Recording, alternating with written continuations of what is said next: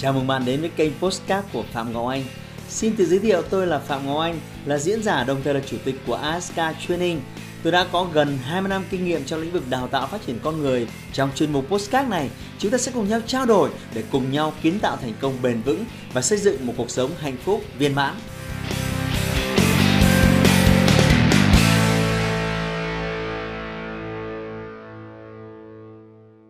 Hôm nay chúng ta sẽ nói về một tình huống ờ, rất là đời thường ờ, của bạn ờ, Bảo Ngọc.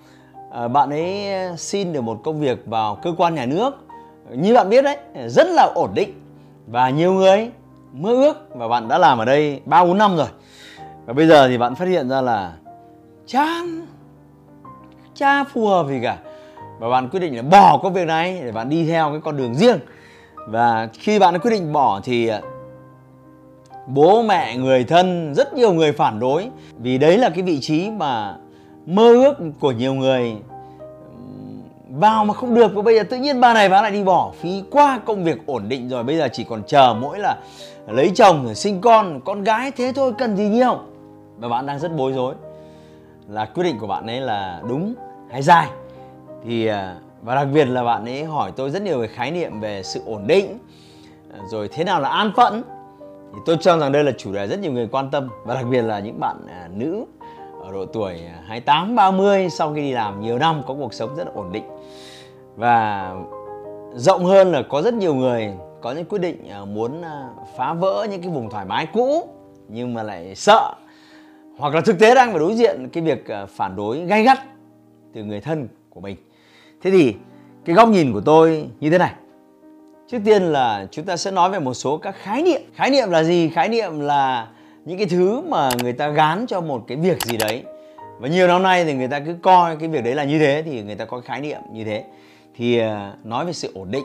Cha ông chúng ta cho rằng là cái bước đường sự nghiệp nên là học thật giỏi, kiếm lấy một tấm bằng, rồi xin được vào cơ quan nhà nước, rồi kiếm một công việc ổn định và như thế là à, cuộc đời thế là ngon xong.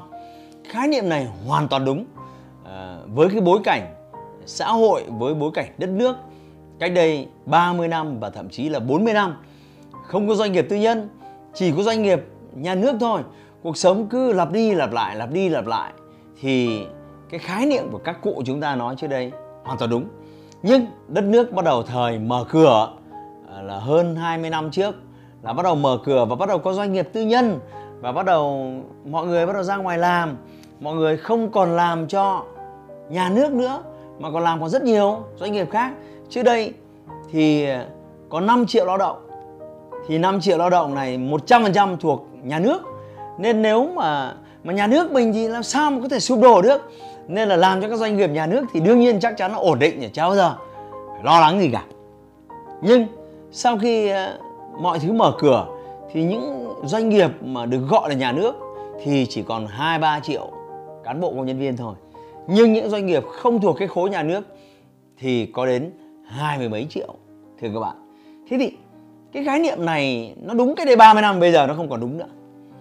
Doanh nghiệp nhà nước xưa là vững bền và không bao giờ có khái niệm phá sản, thì bây giờ doanh nghiệp nhà nước vẫn có thể bị phá sản như bình thường. Và doanh nghiệp nhà nước và doanh nghiệp tư nhân hoàn toàn bình đẳng. Vì vậy khái niệm ổn định, ngày xưa các cụ nói, bây giờ tôi cho rằng không còn đúng đắn nữa cái mơ ước của một cuộc sống ổn định, không phải đối diện với khó khăn an nhàn, tôi cho là một cái mơ ước mà tất cả chúng ta đều có quyền mơ. Nhưng các khái niệm thay đổi và bối cảnh thị trường thay đổi, giờ là lúc chúng ta cũng cần phải phải xem xét lại, rất nguy hiểm.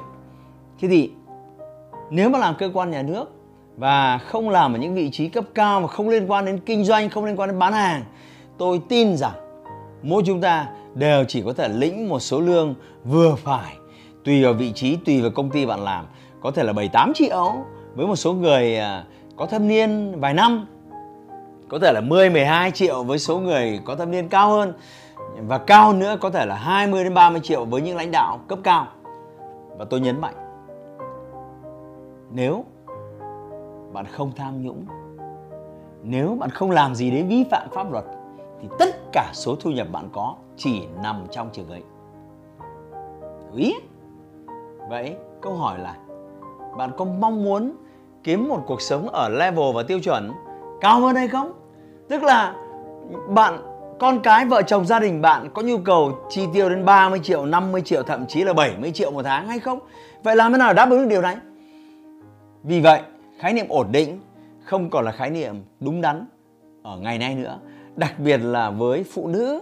À, ngày xưa tôi nhớ bố mẹ tôi dạy con gái thì cũng dạy đơn giản như nhiều cha ông khác thôi thôi, con gái học ít thôi, học vừa thôi, kiếm một công việc ổn định, rồi lấy chồng, sinh con. Ờ, thu nhập nó vừa vừa phải phải là xong. Nào, những những chị em nào đã từng được dạy ngày xưa như thế, comment xuống cho tôi xem nào. Tôi đếm xem nào, xem có đúng là như thế không? Chắc chắn là như thế đấy.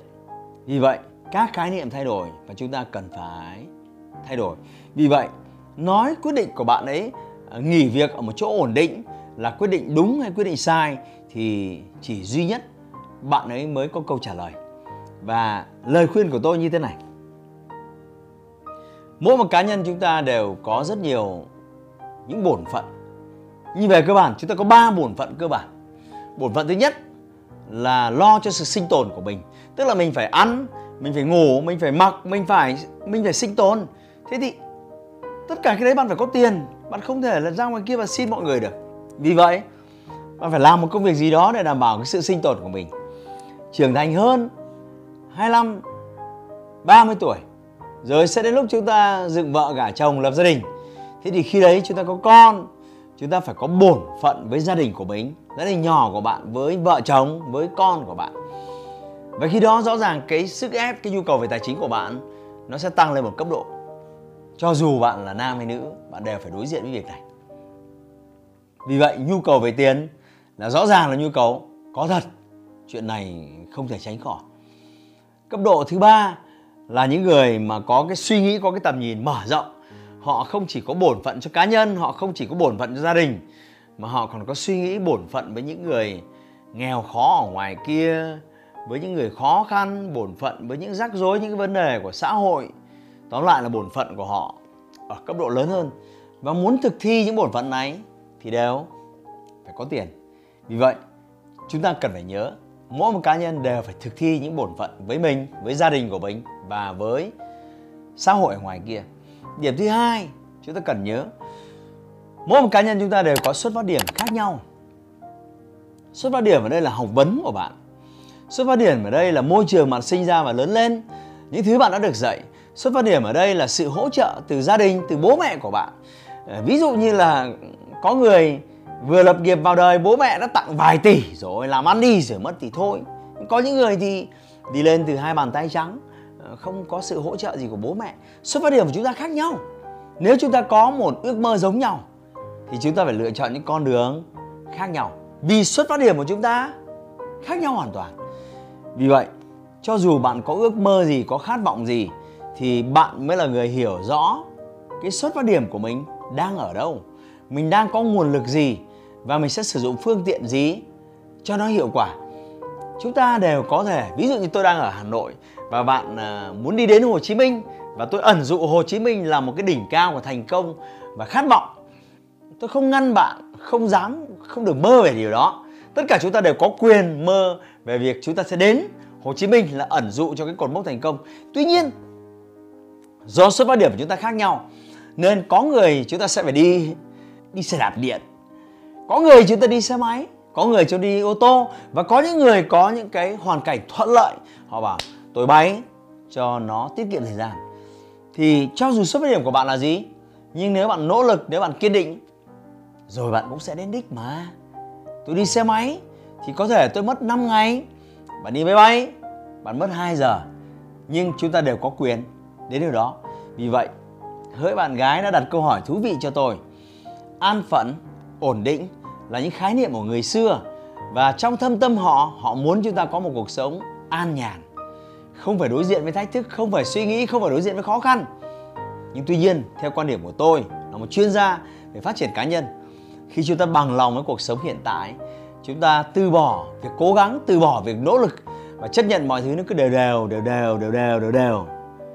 Thì đó là khi chúng ta không còn ý nghĩa của cuộc sống chúng ta không còn thứ để chiến đấu không còn thứ để vươn lên. Và cuộc sống như thế thì nó vô vị lắm. Vì vậy bạn gái thân mến hãy chọn con đường cho mình. À, tôn trọng về sự quan tâm ghi nhận và biết ơn sự quan tâm của những người thân dành cho bạn. Nhưng chỉ trái tim bạn biết rằng là bạn muốn đến đâu. Và bạn biết rõ các nguồn lực mình đang có. Và bạn sẽ lựa chọn con đường phù hợp như thế nào. Và chúc cho bạn gái này đã đặt câu hỏi chúc cho tất cả những ai ngoài kia đang bị vướng mắc, chăn trở bởi nỗi lo về sự ổn định hay là ra ngoài bứt phá, sẽ có những lựa chọn riêng, phù hợp với xuất phát điểm và nguồn lực hiện tại bạn đang có. Nhưng cho dù trong tình huống nào, đừng bao giờ từ bỏ ước mơ. Bạn xứng đáng có một cuộc sống tốt đẹp hơn và người thân yêu của bạn cũng vậy. Hãy like và chia sẻ postcard này để nó có thể tiếp cận và giúp ích cho nhiều người hơn nữa. Đồng thời nhấn vào nút theo dõi kênh postcard của tôi để nghe thêm nhiều nội dung hấp dẫn khác. Cảm ơn bạn đã dành thời gian lắng nghe. Chúc bạn thành công và hẹn gặp lại bạn trong những chủ đề tiếp theo.